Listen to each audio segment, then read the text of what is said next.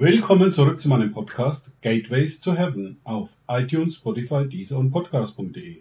Mein Name ist Markus Herbert und mein Thema heute ist der zweite Teil der Ecclesia-Standards. In diesem Podcast befasse ich mich weiter mit den Ecclesia-Standards.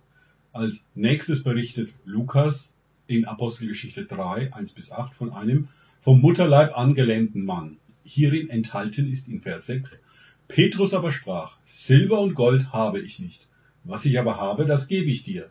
Im Namen Jesu Christi von Nazareth, steh auf und geh umher. Petrus sagt hier exakt, wo er die Autorität und indirekt damit auch die Kraft für dieses Wunder her hat. Von Jesus Christus. Ergebnis war, der Gelähmte sprang auf, konnte stehen und ging umher. Genau genommen ist dies ein zweites Wunder. Noch nie im Leben trainierte Muskeln können einen Menschen keinesfalls ermöglichen, aufzustehen und umherzugehen. Die Reaktion der Menschen, die dieses Wunder mitbekommen haben, war, Vers 10b, und sie wurden mit Verwunderung und Erstaunen erfüllt über das, was sich mit ihm ereignet hatte. Das war außerhalb ihres Erfahrungshorizontes, außerhalb der religiösen Matrix. Und nicht nur das. Es geht weiter mit Vers 11. Es lief das ganze Volk voller Erstaunen zu ihnen zusammen in der Säulenhalle, die Salomonshalle genannt wird. Ergebnis war, Petrus konnte mit seiner zweiten, wiederum geistgewirkten Predigt evangelisieren. Das war der Ekklesia-Standard. Zeichen und Wunder begleiteten die Verkündigung der guten Nachricht. Und die Kirche meint heutzutage, es ginge auch ohne Zeichen und Wunder, nur mit überredenden Worten. Welch eine Fehleinschätzung und Abweichung vom Standard. Das gleiche sagte Paulus in 1. Korinther 2, 4. Meine Rede und meine Predigt bestand nicht in überredenden Worten der Weisheit, sondern in Erweisung des Geistes und der Kraft. Die Ekklesia wandelte in Gottes Kraft, so waren Zeichen und Wunder die Normalität. Das Imperium schlägt zurück. Apostelgeschichte 4, 1 bis 3. Während sie aber zu dem Volk redeten, kamen die Priester und der Hauptmann des Tempels und die Sadduzäer auf sie zu, empört darüber, dass sie das Volk lehrten und in Jesus die Auferstehung aus den Toten verkündigten. Und sie legten Hand an sie und setzten sie in Gewahrsam bis an den Morgen, denn es war schon Abend. Dies war nicht die weltliche Macht, also die Römer, sondern die religiöse Macht, der Sanhedrin. Auch Paulus bekam dies im Folgenden zu spüren, siehe Apostelgeschichte 22 und folgende. Die religiöse Macht bestand auf seiner Verurteilung und Hinrichtung. Daran hat sich bis heute nicht viel geändert. Verfolgung ist die eine Sache, doch aufhalten ließ sich die Verbreitung der guten Nachricht dadurch nicht. Weiter mit Vers 4. Viele aber von denen, die das Wort gehört hatten, wurden gläubig, und die Zahl der Männer kam auf etwa 5000. Gott ist ein Gott der Gerechtigkeit. Als der Feind durch die Obersten und Ältesten und Schriftgelehrten Petrus und Johannes stoppen wollten, sorgte Gott im Gegenzug für eine Erweckung. Wenn wir aufhören, unsere eigene Agenda, unsere Pläne zu verfolgen und stattdessen Gottes Pläne, ist die Ausbreitung des Königreiches Gottes durch nichts mehr aufzuhalten. Weiter mit Apostelgeschichte 4, 20 bis 22. Denn es ist uns unmöglich, von dem, was wir gesehen und gehört haben, nicht zu reden. Sie aber bedrohten sie noch mehr und entließen sie, da sie nicht fanden, auf welche Weise sie sie bestrafen sollten, um des Volkes willen. Denn alle verherrlichten Gott um dessetwillen, was geschehen war. Denn der Mensch war mehr als 40 Jahre alt, an dem dieses Zeichen der Heilung geschehen war. Dieser Ekklesia-Standard bewirkte nicht nur, dass jeder Gott verherrlichte, sondern im Gegenzug kam die Herrlichkeit Gottes auf die Erde. Ein seit 40 Jahren Gelähmter konnte sofort wieder gehen. Wenn das mal keine Herrlichkeit Gottes ist.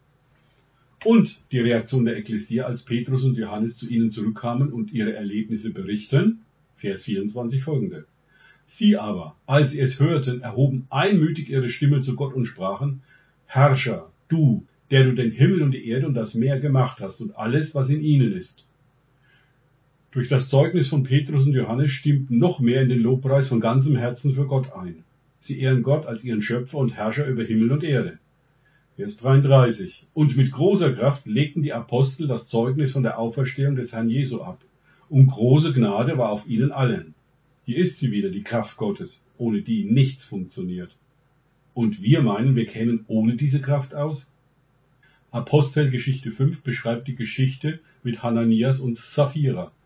Dieser Ekklesia-Standard gefällt den wenigsten. Doch Heuchelei und Lügen bewirkten damals das sofortige Gericht Gottes. Verse 5 und 6. Als aber Hananias diese Worte hörte, fiel er hin und verschied, zu deutscher Stab. Und es kam große Furcht über alle, die es hörten. Die jungen Männer aber standen auf, hüllten ihn ein und trugen ihn hinaus und begruben ihn. Das Einsmachen mit Heuchelei und Lügen bei Hananias Frau Sapphira setzte gleich nochmal das Gericht Gottes frei. Vers 10. Sie, Sapphira, Hananias Frau, fiel aber sofort zu seinen Füßen nieder, den von Petrus, und verschied. Als die jungen Männer hereinkamen, fanden sie sie tot, und sie trugen sie hinaus und begruben sie bei ihrem Mann.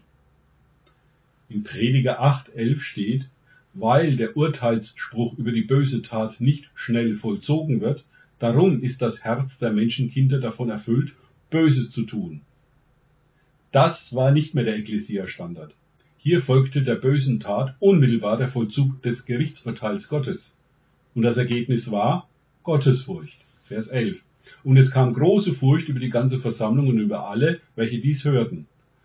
Oder, um es mit den Worten aus dem Hebräerbrief 10.31 zu sagen, es ist furchtbar, in die Hände des lebendigen Gottes zu fallen. Ein weiterer Ekklesia-Standard steht in Apostelgeschichte 5, 12 bis 16. Aber durch die Hände der Apostel geschahen viele Zeichen und Wunder unter dem Volk.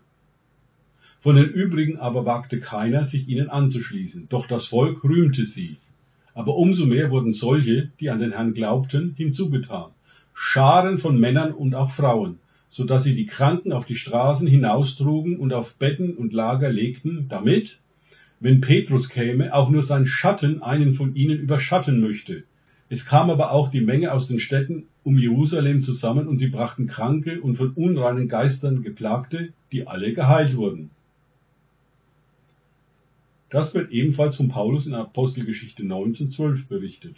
Und ungewöhnliche Wunderwerke tat Gott durch die Hände des Paulus, so dass man sogar Schweißtücher oder Schurze von seinem Leib weg auf die Kranken legte und die Krankheiten von ihnen wichen und die bösen Geister ausfuhren.